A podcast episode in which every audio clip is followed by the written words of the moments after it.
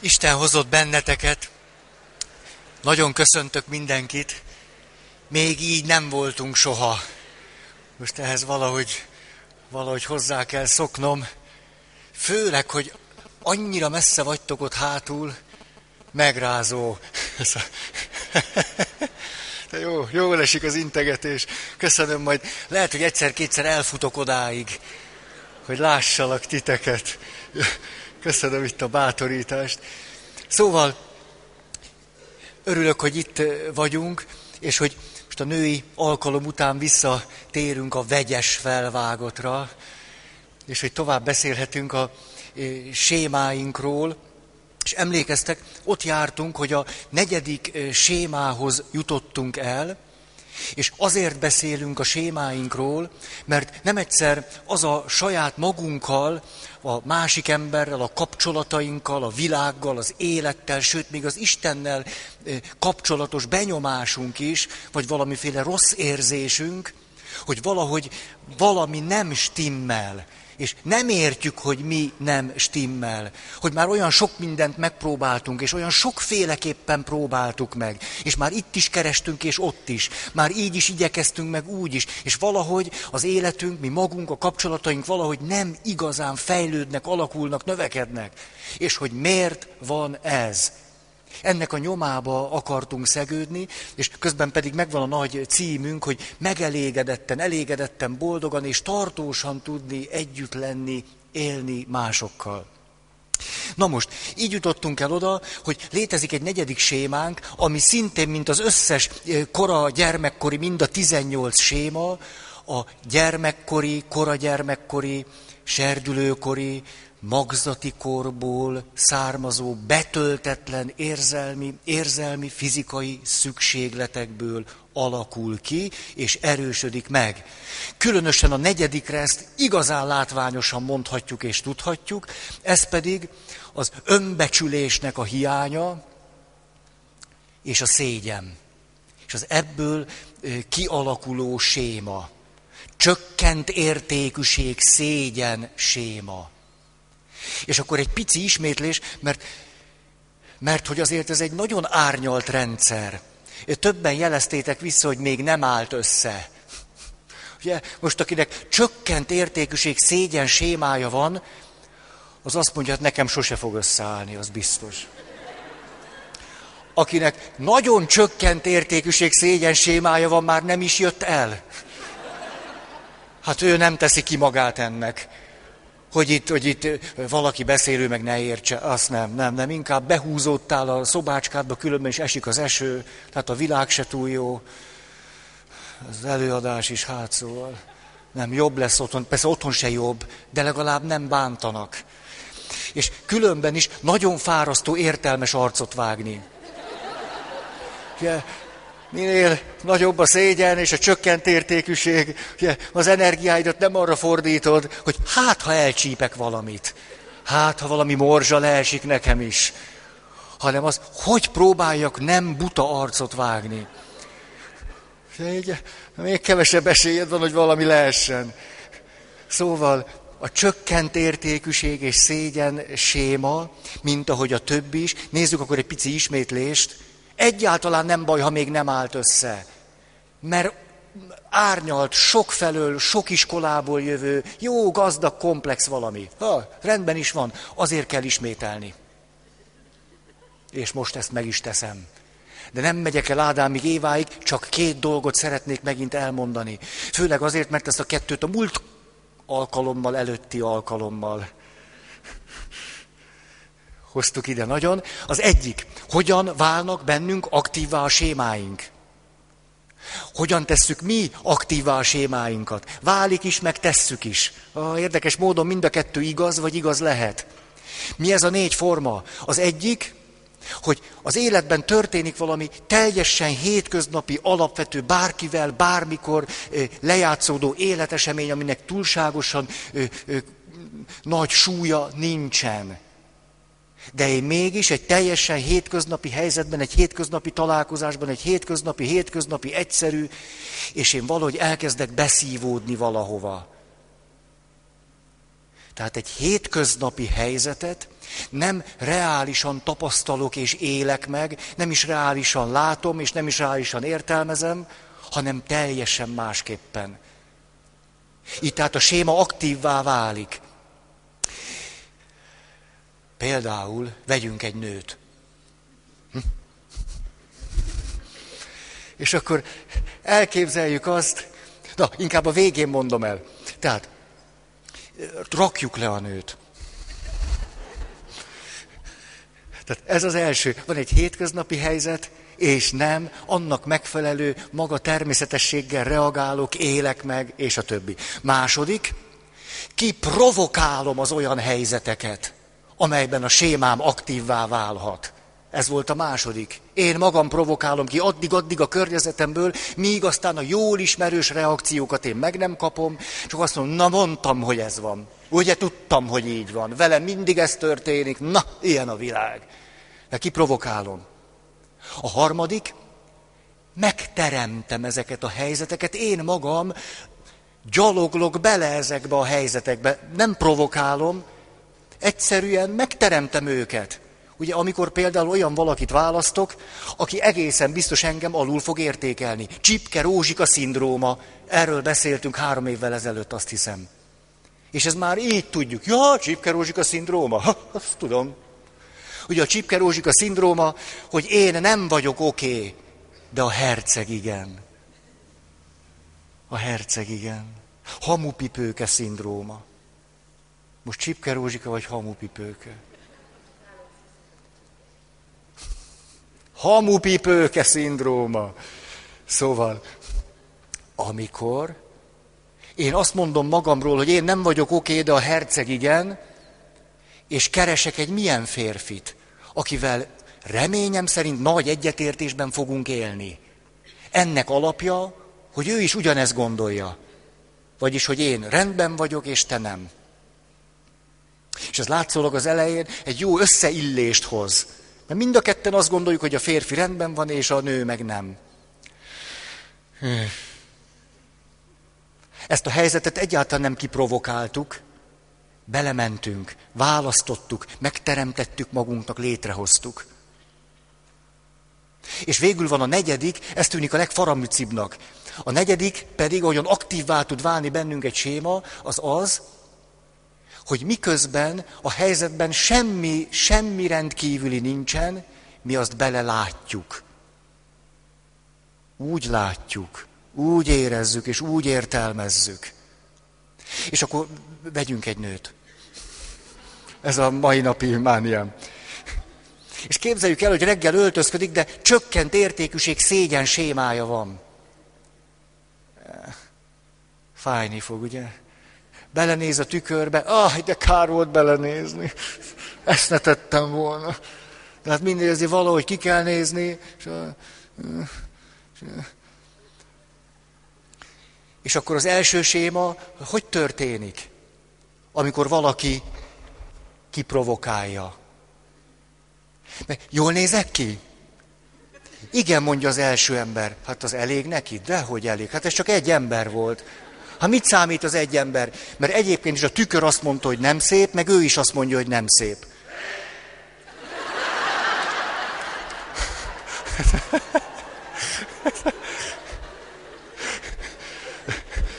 Egy sajátos kommunikációs elem volt ez. Szóval, megy a másikhoz, harmadikhoz, jól áll, hogy áll, biztos? Ah, ah. És végül van valaki mondjuk, aki, aki azt mondja, te ez a szoknya szerintem nem, nem annyira előnyös most.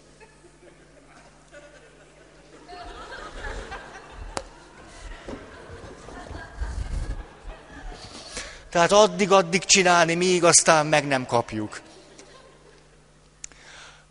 Hogy néz ki a második, ha e, ugyanerről a helyzetről van szó, amikor nem provokálom, hanem egyszerűen csak valahogy ezt, ezt létrehozom.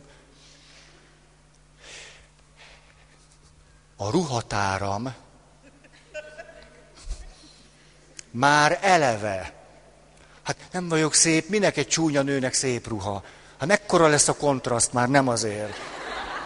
Mindenki azt fogja mondani, hogy ilyen ronda nő, ilyen szép cuccokba. Hát, Szó se lehet róla, hát azért úgy magam, magamhoz, tehát nagyon színeset nem, hát én, hát egy szürke veréb vagyok. Nagyon elegánsat nem, hát nekem. Hát milyen elegancia, hát így járok, így, így. Hát a legelegánsabb ruha is púpos rajtam. Nagyon szép cipőt, mi? A lábamra. Hát hogy néz ki a lábam? Néha esténként persze magányomban nézem a lábam. Hát hogy állnak az ujjaim? Ó. Tulajdonképpen a fürdőkádba is nagyon zavaró, mert megpróbálnék ott bele lazulni a melegbe, de állandóan látom a lábam. És képzeljétek, tíz lábúj jön szembe. Mindenhonnan egy lábúj. Hát erre egy jó cipőt. Hülye vagy? Hát ne, nem is éri meg. Meg különben annyi pénzt. Hát múltkor elmentem a boltba, azért tavaszodott, egy picit engem megérintett ez a szívembe, egy pici meleget éreztem. Hát egy picit, picit, de nem volt nagy, hát meg kicsi a szívem is, tehát ahhoz képest nem is. És hát akkor láttam egy, egy, egy nagyon ócska cipőt, egy, ha, ha, meg egy gyönyörű, de hát a gyönyörű nagyon, hát azért az kicsit több pénzbe került. Nincs jogom hozzá. Ahhoz a cipőhöz? Nem, hát ez nem. Nem, hát én, én, én olyan cipőt, hát, és hogy is néznék ki? Hát mit szólnának a barátnőim? Na, mi van? Biztos röhögnének rajtam. Na, mi van? Ilyen cipőt vettél? Hova akarsz tetszeni ezzel a fejjel? Ha? Azt hiszed, a férfiak a cipődet nézik? Te... Szóval a második, hogy eleve nincs is olyan cuccom, amiben villantani lehet. Szürkék, pöttyösek. Mi benfentesek, mi nők most ezt értjük, ugye? Mi nők most tudjuk mi ez, hogy a pöttyös. Na, tehát ez a második, amikor egyszerűen csak létrehozzuk ezeket a helyzeteket.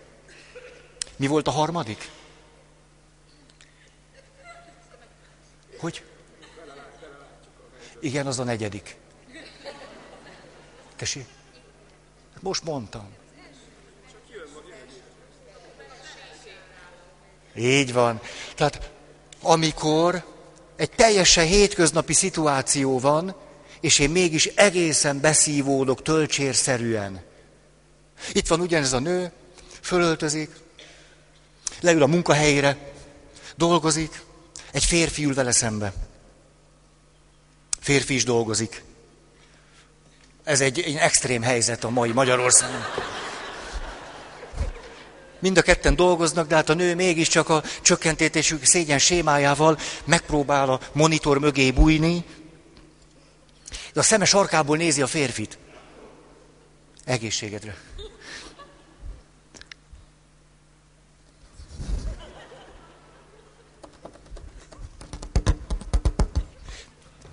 És a férfi már két órája dolgozik.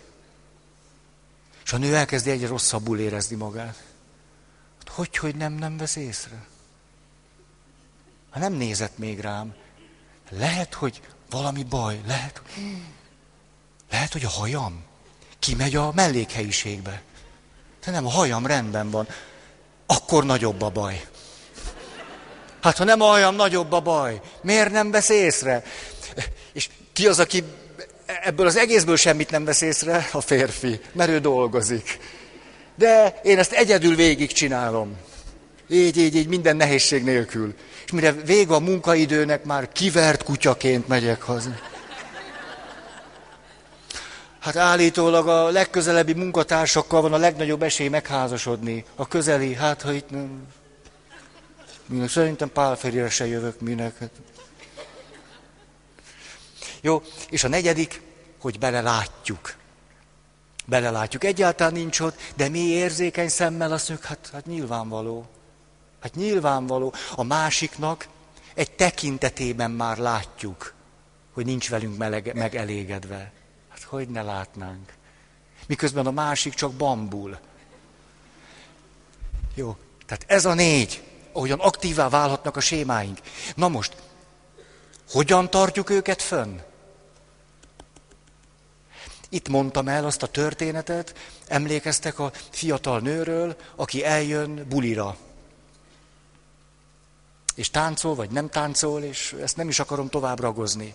Négyféleképpen tartjuk elevenen a sémáinkat. A sémának megfelelő gondolkodással. Béna vagyok, hülye vagyok, nem számítok, csúnya vagyok, akármit teszek, úgyse vesznek észre.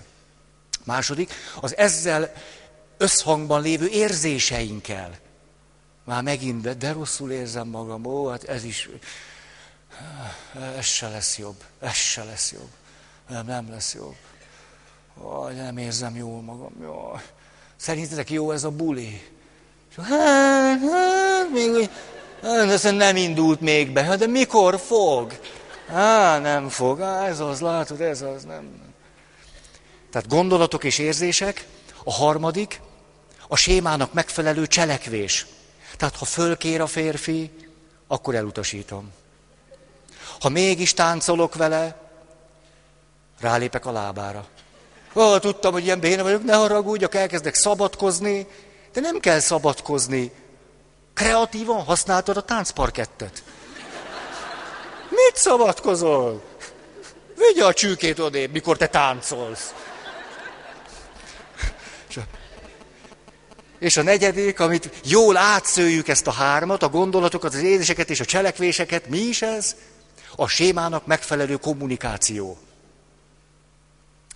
Állandóan szabadkozni, állandóan bocsátot kérni, állandóan szégyenkezni, nagyon-nagyon elpirulni. Persze nincs tudatos ellenőrzés alatt, de nagyon elpirulni. És mert nagyon elpirulok, mindig zárdingbe járni. Ne lássák, hogy elpirulok. Mert a nyakam is elpirul. Nyakam itt elpirulok, így pirul. Hát én szerintem másnak nem pirul a nyaka, csak nekem. Tehát a séma föntartásának a négy módja, gondolkozás, érzések föntartása, cselekvés és az ehhez igazodó kommunikáció. Hmm. Miközben az egészről az a benyomásunk, hogy ez a valóság. Na akkor, szeretnék tovább menni. Még ebben a sémában, és ráadásul időzni is akarok benne. Mert hogy annyira gyakori, amikor önismereti csoportokba történik jelentkezés, akkor, mm, hát mondjuk, tíz emberből öt ezt meg szokta említeni. Azért szeretnék önismereti csoportba jönni, mert azt nem mondja, hogy csökkent értékűség szégyen sémám van, így még senki nem jelentkezett. Majd ez után. Ó, de jó lesz ezt hallgatni. Jöttök, és csak is kártyákat adtok. Csökkent értékűség szégyen, már csak a séma lapokat adjátok, és fölvéve, hát egy ilyen jó kis repertoárral. Szóval nagyon gyakori, nagyon és nagyon. És emlékeztek, hogy hogyan tud ez egy összefüggésben rendeződni, és a kapcsolatainkat megmérgezni. Erről beszéltem a múlt alkalommal, csak a férfiak nem voltak ott. Hát hol, hol jártatok? Ugye, hogy, hogy amikor a nő, aki eleve nem látja szépnek magát, bénának tartja magát, és nem annyira szerethetőnek, nem szereti a testét, a testével együtt problémásan éli meg a szexualitását is, és akkor megszületik a baba, az összes intimitás szükségletét a baba felé viszi, egy kicsit kevésbé tűnik talán macerásnak, mint egy férfivel bajlódni, olyan kézzel foghatóbb, egyszerűbb, de közben van, van simogatás, van érintés, van kapcsolat, van sok-sok oxitocin, az árad. És akkor a nő úgy lopva magáról is megfelejtkezve, néha beléz a tükörbe, és azt mondja, ó, hát még nem mentek le a kilók. A vágás, mellem. Ó, és mi, mi lett a csípőmmel, te jó ég? Azok a legjobb nadrágok, nem, valahogy a szűkek lettek. Hát ez lehet. Utána ízel az internetnek, te nem, tehát ez lehet. Szélesebb lett a csípőm, ez így fog maradni. Ó. És mit gondol magáról? Az biztos, hogy a férjemnek nem vagyok így kívánatos. Az lehetetlen, hogy így vonzó legyek neki.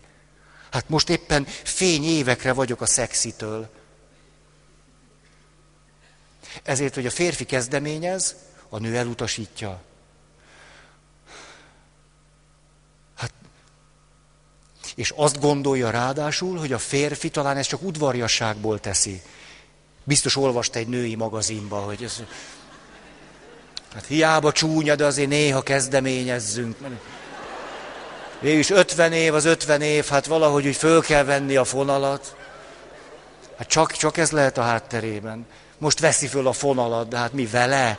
Hát nincs is semmilyen vége. Már minden csak, csak elhízott, csak nincs, hát nem, nem lehet fölvenni vele a fonalat. És nem áll helyre a szexuális kapcsolat, ez kapcsolati problémákat és zavarokat hoz, tik, tik, tik, tik, és ugye nem kell, nem kell az egész rendszert végtelenségig. Tehát a negatív önbecsülés és a szégyen, amennyiben egyáltalán nem reális, és például a szégyennek nagyon nagy kérdés, hogy mikor volna az reális, rengeteg kapcsolati, kapcsolati összefüggése van. Na most, olvasok egy történetet Erikssontól, mert most itt a témánál vagyunk.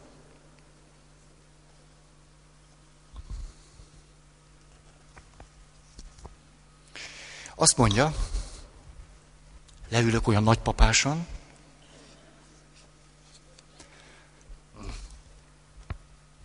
nem jó a fény. Az egyik orvostan hallgatóm, kicsit lassú lesz, egy nagyon szép lányjal kötött házasságot. Az esküvő éjszakáján nem volt használható merevedése. Egyébként rámenős városi vagány volt, minden csajt lefektetett, aki az útjába akadt. Most viszont már eltelt két hét, és még mindig semmi. Mindenfélét kipróbált, de csak önkielégítéssel ért el egyszer merevedést. A komor nászút után néhány nappal a felesége a házasság érvénytelenítéséről tanácskozott egy ügyvéddel. Hát ez még komorabb. A medikus fiú hozzám fordult a bajával. Azt javasoltam, hívja föl néhány barátját, akik ismerték a feleségét, és azok beszéljék rá, hogy jöjjön el hozzám. Amikor eljöttek, a fiút kiküldtem, és négy szem közt beszéltem a lányjal. Rendkívül keserű volt. Hagytam, hogy elmondja az egész kiábrándító történetét. Azt gondolta magáról, joggal, hogy vonzó nő, és mégis teljesen mesztelenül sem volt képes szerelmet csiholni a férjéből.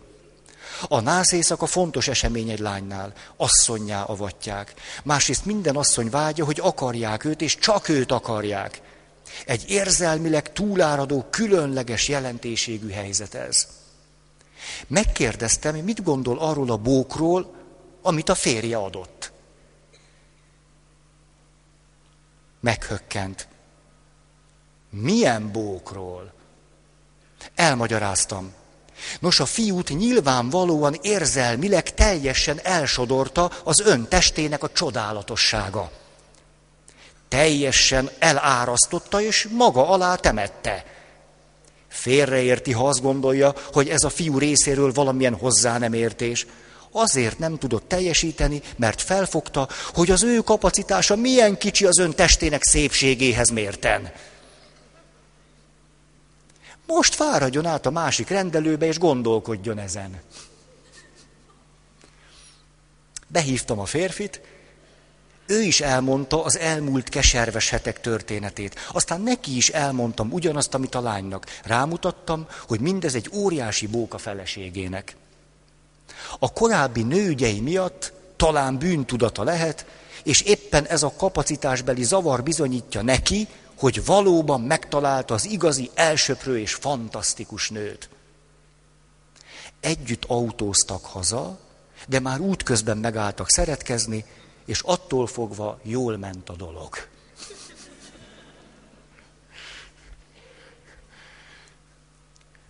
Már két ember egészen belecsúszott valamibe. Csökkent értékűség és szégyen mind a két fél részéről. Egyáltalán nem szeretném most elemezni, vagy túlságosan értelmezni azt, amit Erikson tett, mert értjük magunktól is. Ha nem vagyunk olyan csökkent értékűek, hogy ne értenénk magunktól. Na, aki a csökkent értékűség szégyen ö, sémában él, állandóan attól retteg, ahogyan erről beszéltem, hogy le fog lepleződni, hogy béna. Ki fog derülni róla, most már mindenki végképp fogja tudni, hogy ő mennyire hozzá nem értő, béna, csúnya, ügyetlen és a többi. Ezért emlékeztek, milyen háromfajta cselekvési reakciója lehet valakinek erre a sémára. Az egyik, állandóan olyan partnert választ, aki valóban leértékeli őt. A másik kerüli azokat a helyzeteket, amiből egyáltalán kiderülhetne, hogy ki is ő valójában. Tehát a szoros, érzelmi, közeli kapcsolatokat kerüli, hogy ne derüljön ki, hogy ő milyen béna is valójában. És a harmadik, ami szintén nagyon-nagyon-nagyon gyakori, hogy túlkompenzáljuk a séma adta érzelmi világunkat, és ezért másokat leértékelünk, lenézünk. Másokról folyamatosan rosszat mondunk, cikizünk másikat, bántjunk, bántjuk a többieket. Rettenetesen kritikusak vagyunk és fröcsögünk. Mindenkit alul értékelünk. És közben ez a sémánknak egy túlkompenzálása. Elmondom vasárnap, mit csináltam. Hm. A gyerekeknek a következőt mondtam. Na figyeljetek! Ez egy különleges lehetőség. Mert most itt ezen a Szentmisén vasárnap szent napján bárkiről, akire, vagy akinől nektek kedvetek van a háta mögött, mondhattok valami jót. A háta mögött. Bárkiről. Csak úgy. Fondorlatos módon. És láttatok kellett volna a gyerekek arcát. Hát, először én rólam biztos nem akartak valami jót mondani, mert hát ők még ilyenről nem hallottak. Fondorlatos módon valakinek a háta mögött csak úgy egy jót mondani róla. Micsoda ijesztő, ismeretlen dolog ez. De gyakoroltunk. És akkor azt kértem tőlük, hogy tessék jókat mondani valakinek a háta mögött. Lehet itt, lehet nem itt. Ö, ne is néz rá. Csináljuk, mintha itt se lenne. Csak úgy mondj egy jót. És kezdtek nagyon édes dolgokat mondani. Hát az én barátnőm olyan humoros. Ez nagyon jó. Mi a neve? Hát Panni. És akkor elismételtük az egész templomban. Panni nagyon humoros! Ugye rögtön lehetett látni, hogy ki Panni. Mégis csak nem vagyunk ehhez hozzászokva. És akkor egymás után a gyerekek mondtak jókat a másik háta mögött. Olyan édes volt, az egyik fiú azt mondja, az én barátommal, Laci, meg tudta, hogy ezt kell csinálni, Laci, olyan jól ki lehet békülni. Többet nem mondott, csak ezt a részét. És aztán történt egy ilyen egész érdekes dolog, egy felnőtt jelentkezett. És a felnőtt azt mondja, hogy hát Ildikó néni egy olyan nagyszerű hitoktató, hogy szereti a gyerekeket. Rendkívüli, tényleg, rendkívüli. És Ildikó néni ott ült, és... Oh.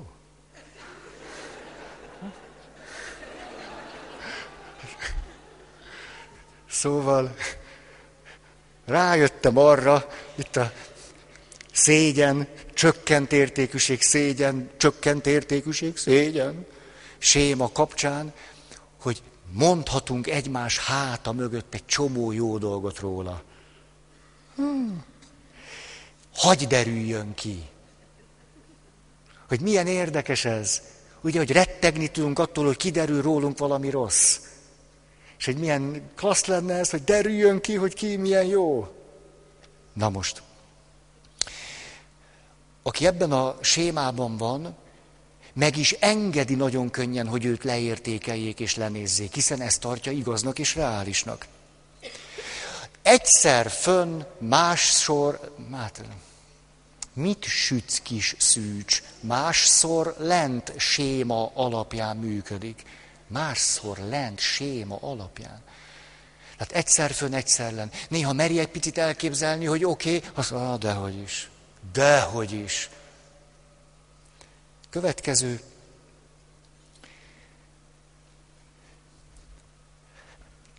Többen készültek most húsvétkor, hogy megkeresztelkedjenek.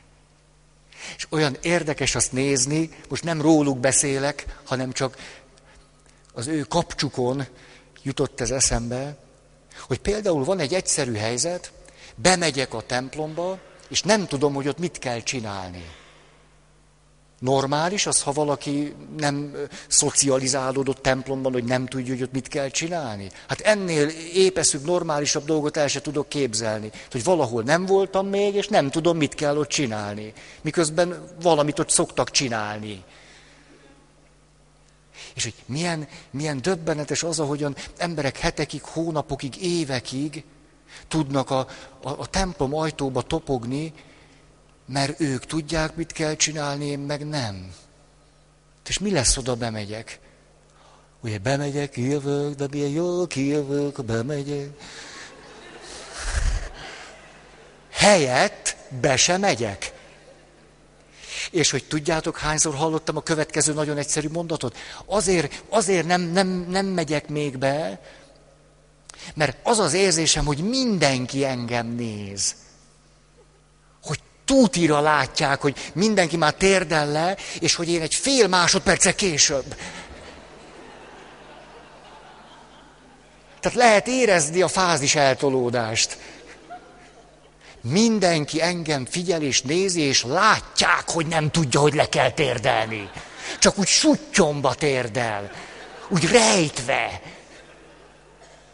Most hülyéskedek ezzel, meg nem akarok senkit bántani. De hogy egy ilyen végtelenül em- egyszerű emberi helyzet, hogy ott valahogy szoktak valahogy, valahogy cselekedni, én ezt nem tudom, ez rendben van, majd körbenézek, nézem, akkor ha akarom, csinálom, ha akarom, nem, és ők is okék, meg én is. Helyett mi mindent élünk át.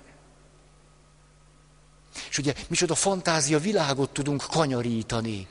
E köré a helyzet köré, hogy mindenki engem néz, mindenki látja, mit fognak rólam gondolni. Tudjátok, az egészen szívbe markoló, akkor valaki a gondolkodásában Csökkent értékűség szégyen gondolkodásában egészen odáig jut, hogy biztos azt fogják rólam gondolni, hogy direkt nem mondom a hiszek egyet, hogy ezzel provokáljam és fölháborítsam őket. De ezt, ezt nem akarom, inkább be sem megyek.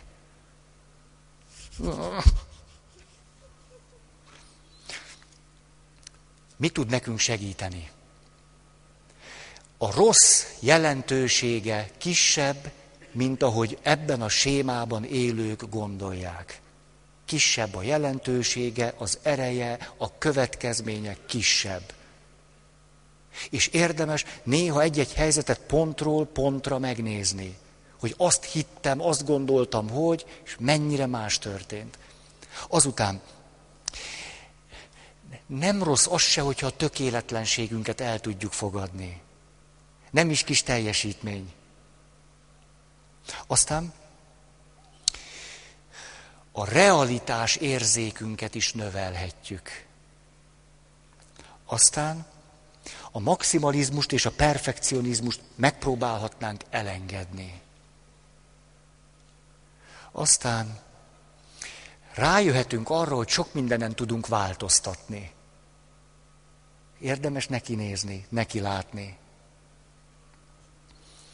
Aztán, hogy nem szükséges mindig a rossz dolgokra figyelni. Hát ki lehet törni ebből a körből gondolkozás, érzés, kommunikáció, cselekvés. Aztán fölírhatnánk a pozitív dolgainkat egy listára. Sokat. Ahogy gyóntatok, nem egyszer kihallom ezt a sémát. Gyóntatás közben rengeteg szorongás, félelem, aggodalom, szégyen és szégyen és szégyen. Ezért nem egyszer a gyónóknak azt mondom, hogy jó, most akkor elégtételül vizsgáld meg a jó tulajdonságaidat. És ezeket is írd föl ugyanúgy, mint a rosszakat. Írt föl, légy szíves. Legyen egy listád róla, ez az elégtétel.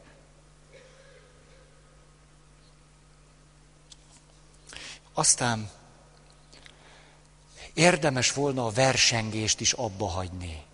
Ugye valaki túlkompenzálja, akkor verseng, kritizál, a másikat alázza, gyalázza. Mi a segítőhöz való viszony? A legtöbben nincsenek is tudatában annak, hogy ez egy séma, hanem azt gondolják, hogy ő egy szürke veréb, semmire se jó. Azután, ha például eljön egy önismereti csoportba, és egészen ártalmatlan visszajelzéseket kap, már attól lehet, hogy el fog menekülni. Úgy érzi, hogy ez neki túl sok. Pedig egy egészen hiteles, autentikus, egyszerű visszajelzést kapott arról, hogy valaki hogy látja őt. De azt mondja, ezért jöjjek ide, hogy itt alázzanak. Tehát egy egyszerű visszajelzést is alázásnak, gyalázásnak, megszégyenítésnek él meg. És akkor azt mondja, na hát önismereti csoportban már voltam, hát egy alkalommal. És két visszajelzéstől elmenekült. Ez nem volt kritika, csak visszajelzés. Akkor elmegy a segítőz, jó, hát nekem inkább, inkább a négy szem közti jó, és akkor elmegy, és onnan is elmenekül. Vagy pedig azt mondja, témáj csoportot kipróbáltam, rettenetes volt, mindenki engem nézett, iszonyú ciki volt, Hát szerintem akkor úgy fogom csinálni, hogy az igazi nagy bajomat nem is mondom el. Hanem, hát van nekem más is. Tulajdonképpen ő tudja, hogy van legalább két-három nagyon fontos témája, de azokat szégyelli a legjobban. Ezért éveken keresztül képes járni a segítőhöz, és azt a két-három dolgot, amiért tulajdonképpen segítséget kért, ki se mondja. Mert hát azokat szégyelli a legjobban. És mondhatnánk azt, hogy na igen, most alakul ki a bizalom világa közte meg a segítő között. De sosem alakul ki, hiszen a sémája megakadályozza, hogy ki tudjon alakulni a bizalma a segítővel. Mert minden alkalommal feszült figyelemmel néz, hogy a segítő hogyan kritizálja, értékeli. És, és ha nem érté, értékeli, értelmezi, kritizálja, akkor is belelátja. Ugye Ilyesmit is hányszor lehet hallani, hogy de nem, nem kiadása ez bárkinek nyilván, hogy nézek valakit, figyelek rá, és egyszer csak a következő mondat hangzik el. Á, tudom, hogy nagyon unalmas, amit mondok. Mi mazohistának nézel? Hát tudod, mikor hargatnálak, ha unnám? Hát tudjátok, mikor lennék segítő, hogyha nem lenne hozzá kedvem.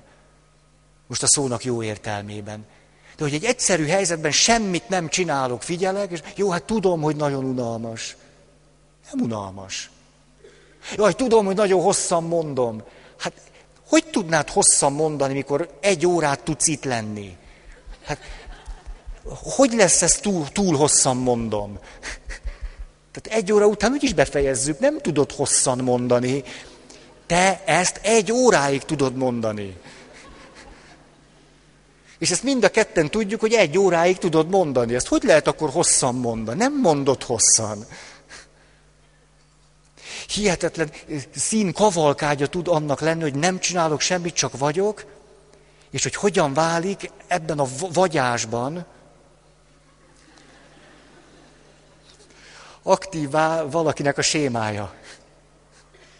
Nem csinálok semmit. Szóval, jaj, jaj, biztos, hogy olyan zavaros, amit mondok. Az a jó. Most, hogy te valami előre gyártott szöveget mondanál, akkor keresném a zavart. Legalább hozod.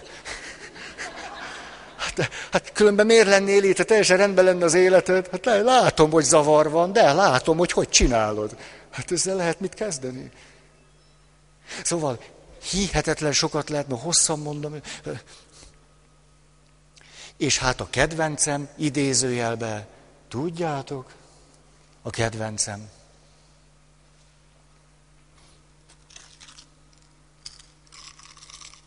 Kedvencem. Elérsz egy olyan dologhoz, amiért jöttél. És megered a könnyed.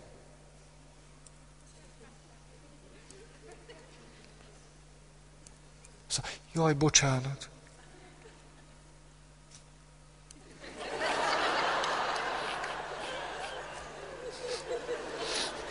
Ugye nem bírod elállítani.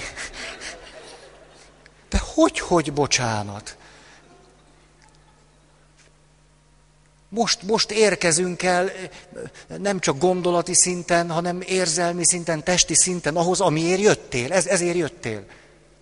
Hogy, hogy bocsánatot kérsz azért, ami... De jó, hogy itt van ez. Hát de jó. Hát volt értelme, hogy eljöttél. Hát igen, az összetört mondjuk. Szóval, nagyszerű, hogy így van. Na jó. Tehát nem egyszer, ha már segítséget is kér valaki, akinek ilyen sémája van, az annyira erős tud lenni, és a segítő helyzetben is annyira erőssé válik, hogy megakadályozza azt, hogy tudjon gyógyulni. Mindenre azonban nem lát rá, hanem elmegy a csoportból, vagy elmegy az egyéni helyzetből, és magát szídja tovább. Úgy tűnik nekem ez nem való. Én próbáltam ezt is, azt is, hát egyik se volt jó. Aztán a csoportban nagyon gyakran, akiknek csökkent értékűség, szégyen sémája van, túlkompenzálják. Hogy lehet csinálni? Nagyon egyszerű. Ah. Én biztos nem így mondtam volna. És nem tudom, Feri, ezt így lehetett? Most, ahogy a Móni csinálta, ez így, ez így rendben volt? Kötözködik. A, a legnagyobb babért a csoport vezetővel való kötözködéssel lehet learatni. Te láttad, hogy hogy csinálta? Szerinted ez szakmailag így rendben volt?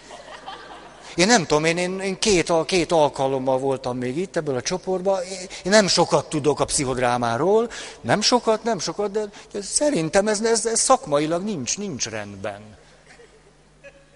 Jó, hát azért maradok, persze maradok, hát, jó, hát maradok, hát már most kifizettem ezt a maradok, de nem tudom, szerintetek jó, jó volt így? Ez így, így, ez, ez fog gyógyítani? Most kimondtuk az érzéseinket, ez, ez meg fog gyógyítani? Ez, ez, vagy ennél több nincs? De mikor, mikor ez már mélyebb? Ha meg mély. Hát hogy lehet, hogy lehet így belesodorni valakit a mélységbe? Na jó. Szóval kötözködés, kritizálás. Valójában az erejét arra használja, hogy a sémáját túlkompenzálja, és ne jusson el a saját témájáig ami miatt jelentkezett az önismereti csoportba. Jó. Na most. Ha-ha! Új téma. De nem új, nem új, csak új megközelítés. Akkor rosszul mondtam. Jaj, rosszul mondtam.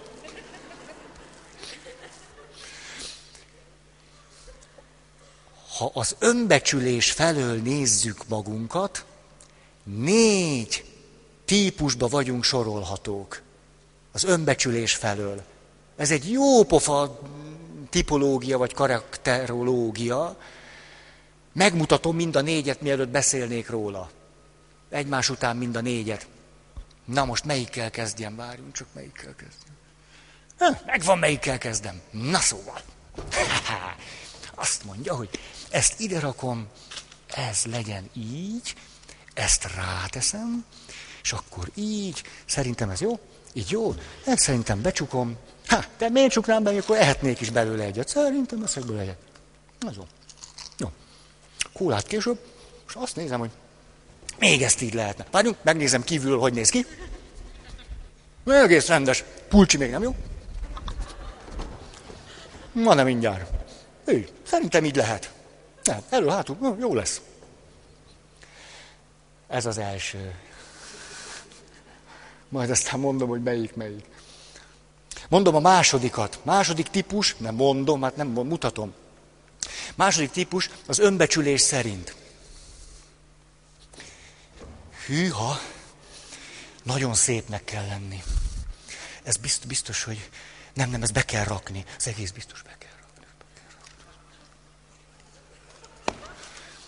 Most még picit ne nézzetek, nincs kész.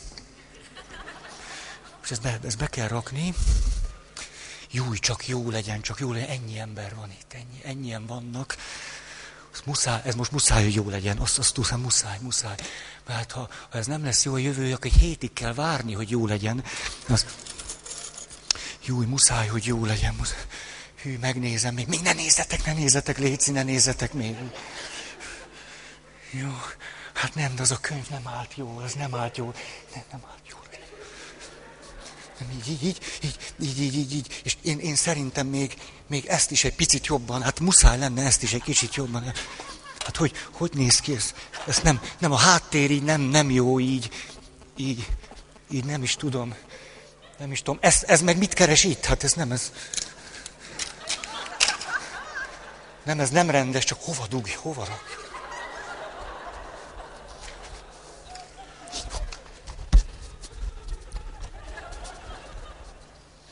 Ez volt a második. Na most, ha, iszom erre egy kicsit. Ez most a szünet. Csak...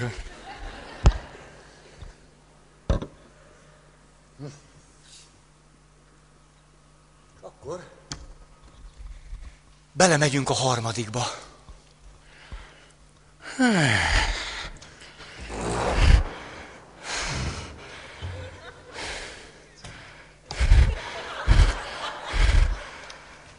Jó van ez így. Minek ide az a nagy rend? De jó, hogy valaki megcsinálta, mert legalább nekem nem kell. Hmm. Tiktakra kóla, hát tudjátok? Ez nagyon ben van. Ja, na várjunk egy kicsit kényelmesebbre, hát még sokáig itt leszek, még fél óra. Jaj, de jó. Mm. Jaj, de jó. Ti jól vagytok? Jó, jó nektek is jó, kényelmes. De remélem, üljetek jól, tényleg, ne hülyéskedjetek, hát nem azért jöttünk, hogy itt szenvedjünk. Nyugodtan lazítsatok, ne, engem se kell annyira nézni, de... Kóla valaki? Kóla? Kóla? Gyere, édes, így áll egy kicsit. Gyere, így áll. Tiktak. Jó, te vagy az én címbim, veled lehet élni. Kis tiktak. Neked is van. Hát akkor, pacsi. Ó, hát...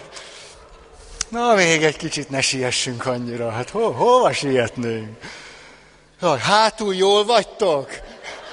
Cimbikéim! Jó van! Jaj, de jó ez a mai este. Máj nem beszélek semmit ma, szerintem ez így jó is lesz. Milyen negyedik, negyedik? De nincs negyedik, a hülye. Ez van, ez van. Jó. Ez volt a harmadik. Nézzük a negyediket. Tehát a negyedik karakter az önbecsülés szempontjából.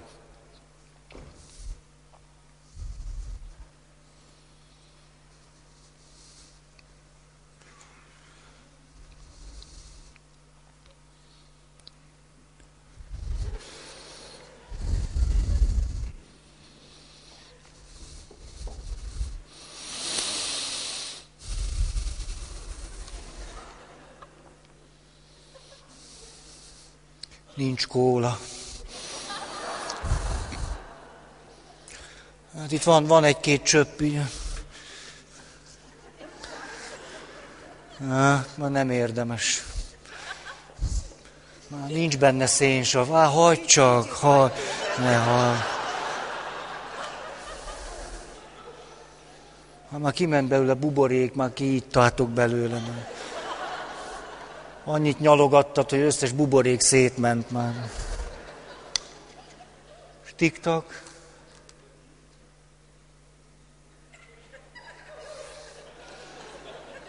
Hát, vége van. És nem tudom, a derekam is egy kicsit.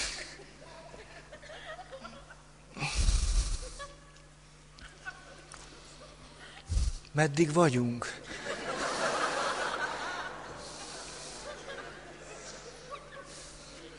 Azt nézem, van még azért TikTok. Á, nem érdekes ez. Azért az egy kicsit jól esett, hogy ide hoztad. Azt nem hoznád ide még egyszer? Az, az akkor éreztem egy, egy pici melegséget, mikor idehoztad.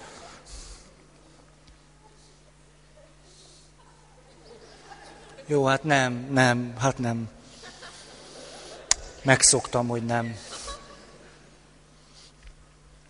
Ez volt a negyedik. Akkor lenyelem a tiktakomat.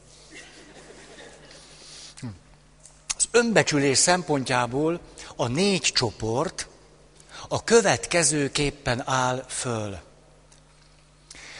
Létezik belső önbecsülés és külső önbecsülés. A belső önbecsülés lényege, hogy amikor egyedül vagyok, cselekszem, bárhol vagyok, társaságban vagyok, nem csinálok semmit, magamat jónak, értékesnek tudom tartani, vallani. Az a meggyőződésem, hogy értékes vagyok. Ide hozhatjuk az összes többit. Értékes is vagyok, és mert értékes vagyok, tudok jól, helyesen is cselekedni. Ez megy nekem. Ez a belső önbecsülés. Ha nem teljesítek semmit, akkor is értékes vagyok. Ha ez a mai alkalom nem sikerül olyan jól, akkor is rendben vagyok. Ez a belső önbecsülés. Ha öregszem, akkor is rendben vagyok. Elfogyott a kólám is rendben vagyok. Nem találom a szavakat is rendben vagyok, rendben vagyok. Belső önbecsülés. És létezik a külső önbecsülés. A külső önbecsülés az, hogy idejövök, és azt mondom, hát muszáj, hogy valami, valami, hát majd, majd én, majd én szerintem eljátszom ezt a négy, négy karaktert. Szerintem az, az be fog jönni. Szerintem az érdekes lesz. Majd nézzük, jó meg fogják jegyezni. Ez jó lesz. A külső önbecsülés lényege, hogy kívülről várja önmaga megerősítését. Ismerjék el, dicsérjék meg, öleljék át, rengetegféleképpen. De kívülről. Ez alapján ugye négy karaktert állapíthatunk meg az egyik, hogy van belső és külső önbecsülése is. Azután, hogy van neki belső önbecsülése, de külső nincs, nem számít neki, vagy nem fontos. Van külső önbecsülése, de belső nincs se külső, se belső. Szeretném leírni ezt a négy típust. Érdemes elgondolkodni rajta. Kezdjük a legegyszerűbbel. Valakinek van belső és külső önbecsülése. Ez azt jelenti, hogy akinek van belső önbecsülése, ő elég jól bírja a stressz helyzeteket. A kihívásokba szívesen belemegy. Van benne kockázatvállalás. Egyrészt azért, mert tudja, hogy ha kudarcot szenved, akkor is rendben van. Nyilván fog ráhatni, de legbelül rendben van. A kudarc nem fogja őt megrendíteni. Elgondolkodik, majd tanul belőle, ezzel stratégiája van, hogy a kudarc mit kell csinálni. Ezért belemer menni helyzetekbe. Mer kockáztatni, vállalkozni. És közben, közben nagyon aktív is. Nagyon tud kreatív lenni, spontán lenni, hogy is legyen, tik-tik-tik-tik.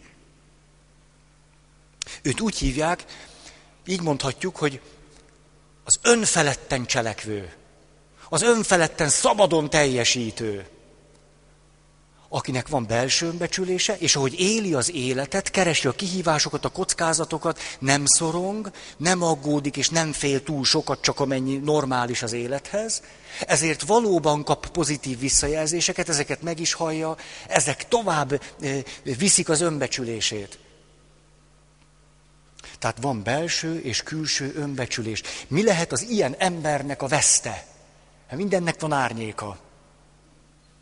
Hogy, hogy miután megvan ez a belső önbecsülés is, meg a külső is, miután eh, nincs függőségben a környezetétől, ezért túlságosan is előbb-utóbb hajlamos lehet arra, hogy saját magára figyeljen csak.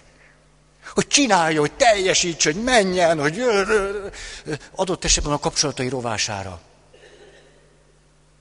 a meghittség rovására, kapcsolatok elmélyítése rovására, hiszen, me, hiszen pörög, megy az élet, megy az élet, és kívül belül meg tudja őrizni ezt a pozitív jól létét. El tudja hanyagolni, veszíteni a mély emberi kapcsolatokat. Illetve, még mi lehet az árnyékban, hogy miután megy az élet, kudarcok nem teszik tönkre, de a pozitív visszajelzések tovább inspirálják, elfelejt leülni, és örülni az életnek. Ezt, ezt, ezt elfelejti. Annyira lendületben van, minden viszi őt előre. Neki ebben minden visz előre, ebben néha le kéne tudnia ülni. És az árnyéka ennek, hogy ezt nem teszi meg. Nem ismeri föl, hogy neki tudatosan kéne leülnie. Ez az első, van belső és külső önbecsülés. Nézzük a másodikat. A második az volt, hogy nincsen belső önbecsülés, csak külső. De mi történik akkor, ha nincs belső, csak külső? Akkor egyszerre lesz szükségem arra, hogy teljesítsek és jól csináljam, hiszen muszáj, hogy kapjak külső bátorítást, támogatást, elismerést, akkor lesz önbecsülésem, különben nem lesz. Tehát ezért muszáj belemennem helyzetekbe, de míg az önfelett cselekvő, a szabadon teljesítő nem szorongást él meg, miközben viszi az életet, aközben a belső önbecsülés hiányában a külső önbecsülésű ember szorong, miközben éli az életet, szorong, mert hiszen neki valamit teljesíteni, produkálnia kell, különben az önbecsülése lenullázódik. Tehát ezért csinálnia is kell, de közben szorong is. És nyilván lesz egy belső feszültség, és egy belső dilemma. Ráadásul a külső önbecsülésű ember, nyilván, hogyha belül nagyon-nagyon hiányzik, akkor sokra van szüksége. Ugye? Hát nyilván, ha belül nincs, nincs, nincs, nincs tele, lenne egy tank, de a tankban semmi nincsen, csak akkor megy, ha mindig kívülről töltik bele, nincs tartalék benne, akkor mondhatja, hú, ez nagyon jó kell csinálni. Hú, ez, ez még többre van szükség. Hú, ez így nem lesz elég és amikor negatív visszajelzéseket kap, nagyon könnyen elveszíti a kedvét. Elveszíti a kedvét, lelombozódik. Ezért azonban még magasabbra kell kapaszkodni, hogy valami önbecsülése legyen, amilyen sokszor a képességei nem elég megfelelőek. Muszáj lenne valahogy nagyon-nagyon.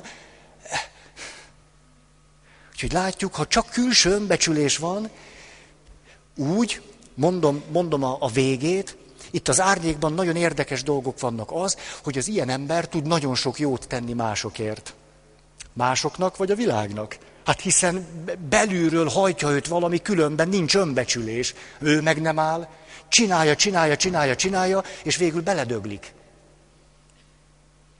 Hiszen miután nincsen belső önbecsülése, magát nem tanulta megbecsülni. A kívülről jön az önbecsülésnek a, a, a szépsége, az ereje, ezért sokszor nagyon komoly árat fizet azért, hogy a kívülről jövő önbecsülés által tudja magát megerősíteni. Jön a harmadik, van belső önbecsülés, és nincsen külső.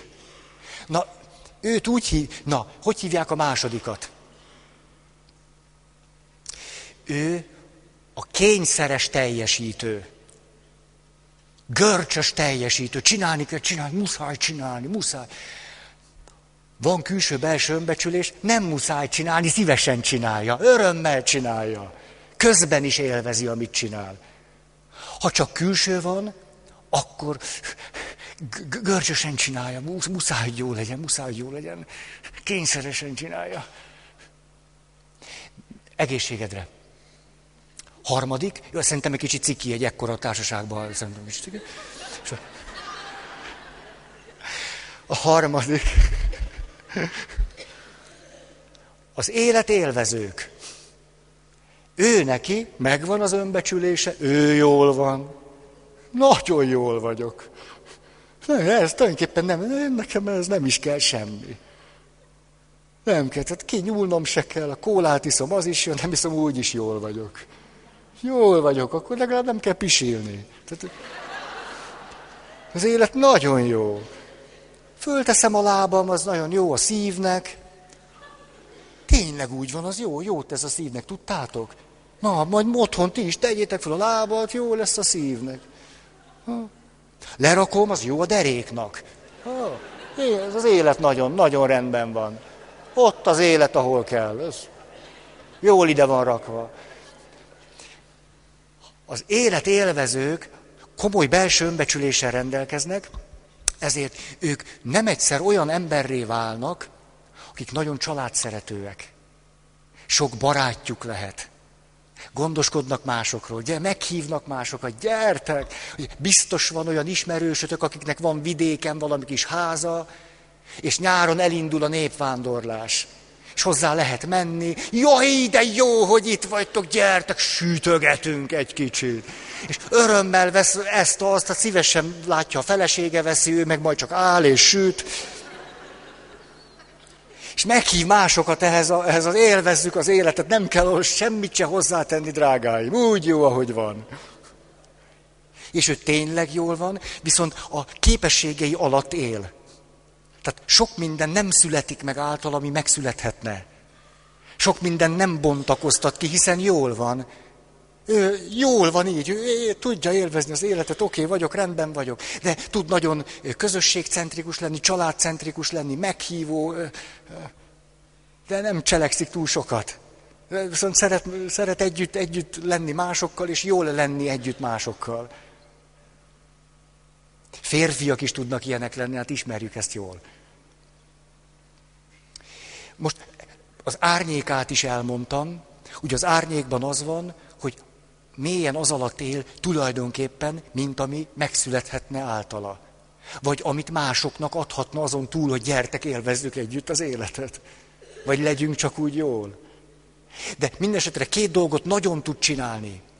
Az egyik, nagyon-nagyon jól tud szemlélődni, hát az a kenyere.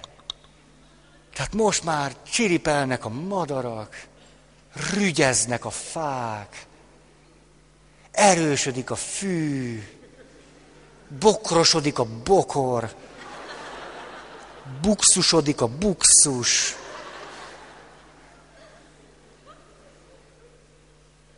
Csiripelnek a madarak, rügyeznek a fák, buxusodik a fű, füvesedik a buxus. Szóval szemlélődnek. A másik pedig élvezik az életet, az szoros értelmében. Hát ízlelik. Hát az ilyen emberek előbb-utóbb borászok lesznek.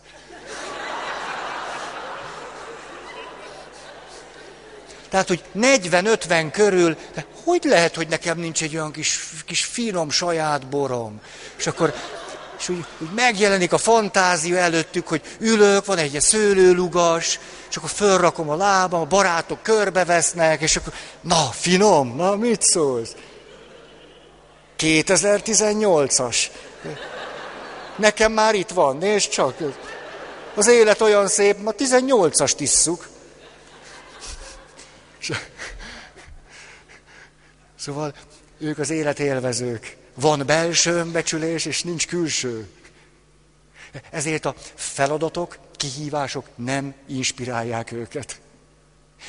Előnye, hogy a kudarc vagy a negatív kritika nem ér el hozzá. És látom, a bortelmerő feleségek nevettek most. Tehát Ugye, hogy annak a férfinek hiába mondott, hogy de hát nem, hát ő, ő metsz.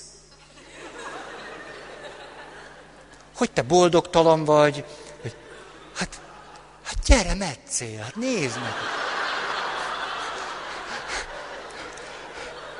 De figyelj, nem jó a metsz, és kötözöl. Hát, és kim vagyunk, süt a nap, ez itt a szőlő, hát önmagába, hogy itt vagyunk, nem érzed? Jó. Tehát azért hm, hm, hm, van, van árnyék bőven azért itt is. Jó. És elhagyja őt a felesége, szóval, de jó, hogy van borom. Hát. Még milyen jó, hogy itt ez a finombor. Aj, de rossz lenne nélkül, így meg egész jó. És akkor negyedik csoport, se belső, se külső önbecsülés nincs. Mi jellemzi őket? Úgy nevezték el ezt a csoportot, típust. Mondjatok ötleteket, mit láttatok? Szorong, az csak úgy hozzá tartozik, az egy ilyen panaszkodik. Beteljesületlen. Na, ez nagyon, ez, ez, ez jó, jó nyom. Negatív.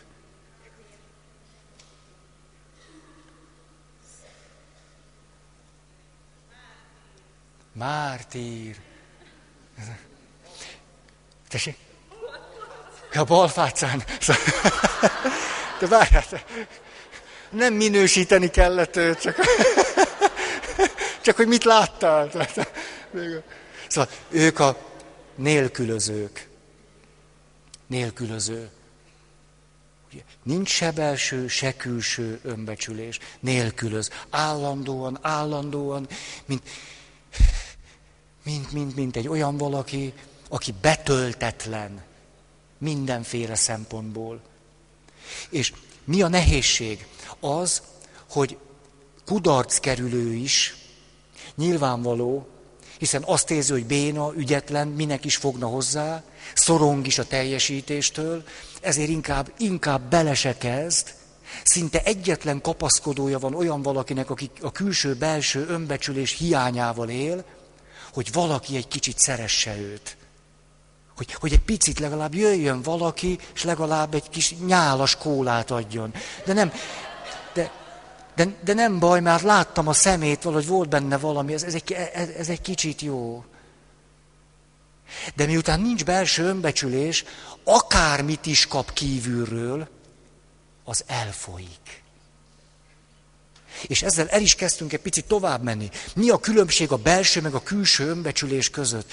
Az, hogy akinek van belső önbecsülése, az olyan, mint amikor eh, van egy jó boros flaska, és mindig van benne valamennyi. Hát abból akármennyit öntesz ki, akár eltörik az üveg, nem tudom, az abban valahogy mindig van.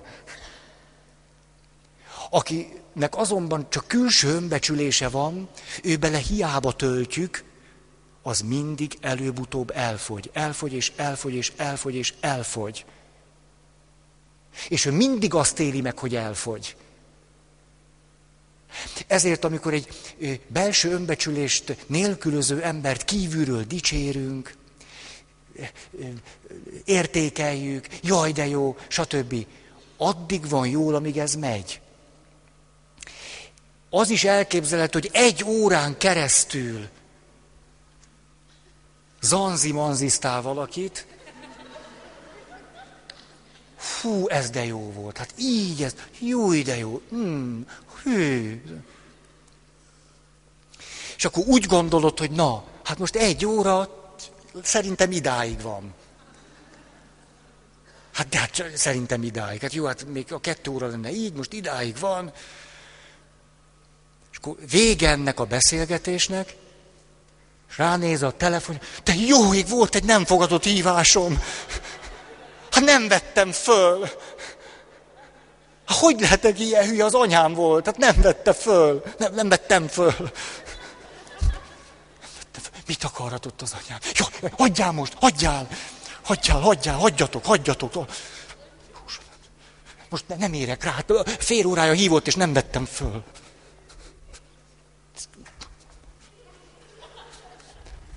Szóval, egész pici, olyan, mint amikor a kádból kihúznak egy gigantikus dugót nem is, sokszor nem is lassan ereszt le, hanem van egy fél kád méretű dugó, és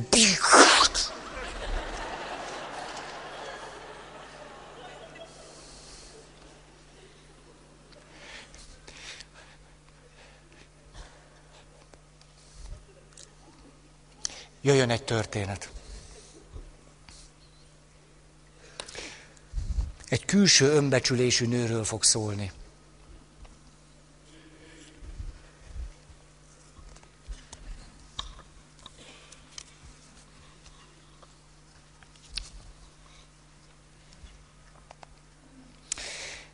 Bár az újdonsült, na,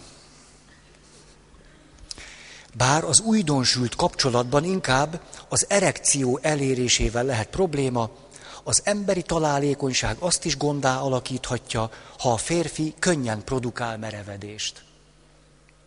Egy feleség elégedetlensége öltött ilyen formát a következő esetben. Egy asszony rendkívül elégedetlen volt a férjével. Egy éve házasodtak, azt magyarázta nekem, hogy az estével még semmi baj, de mihelyt bekerülnek a hálószobába, rögtön összekapnak. Abban a másodpercben, hogy belépünk, a férjemnek merevedése lesz.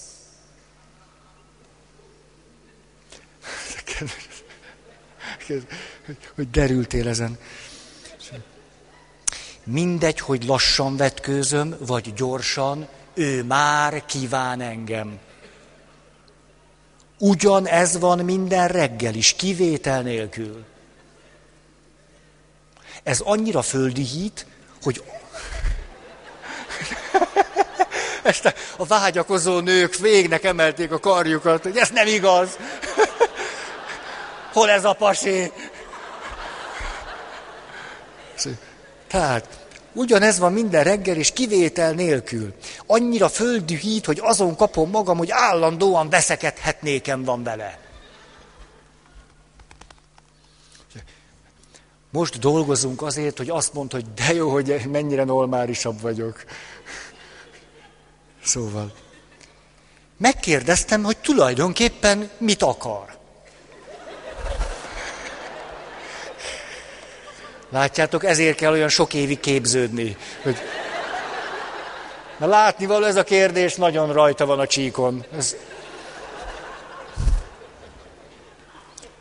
Hát ha legalább egyszer, csak egyszer úgy kerülne az ágyba, hogy ne lenne ennyire automatikus a merevedése. Ha csak egyszer is hagyná, hogy érezzem a női hatalmam. Ez észszerű kérésnek tűnt. Minden nőnek joga van ahhoz, hogy legyen szerepe a férfi vágyának fölkeltésében és irányításában. Elégedetté teheti, ha a vágyhoz elégedetlenné teheti, ha a vágyhoz nem kell, hogy legalább ránézzenek, ha nem szükséges az ő ösztönzése. Tehát bekérettem a férjet, és elmagyaráztam neki, milyen rendkívül fontos ez a nőnek. Ezt a beszélgetést titokban kellett tartania. Azt kértem tőle, hogy lehetőség szerint ne kiéhezett állapotban kerüljön este a szobába.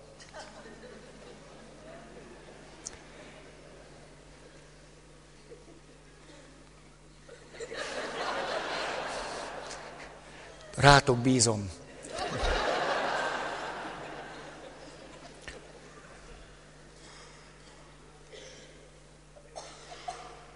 Azon az estén a háló szobába kerülve igazán pegyhüt volt a pénisze.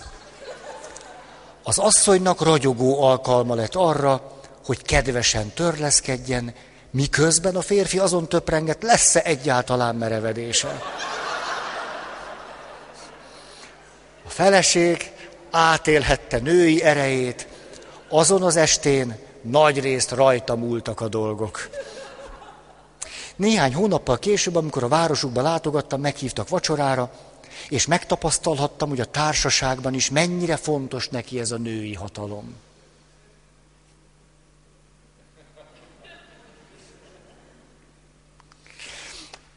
Ez volt a történet a külső önbecsülésről. Mennyire más lenne ez a történet, ha a nőnek lett volna belső önbecsülése? Lehet, hogy azt mondta volna, én vagyok a legszerencsésebb nő kereke világon.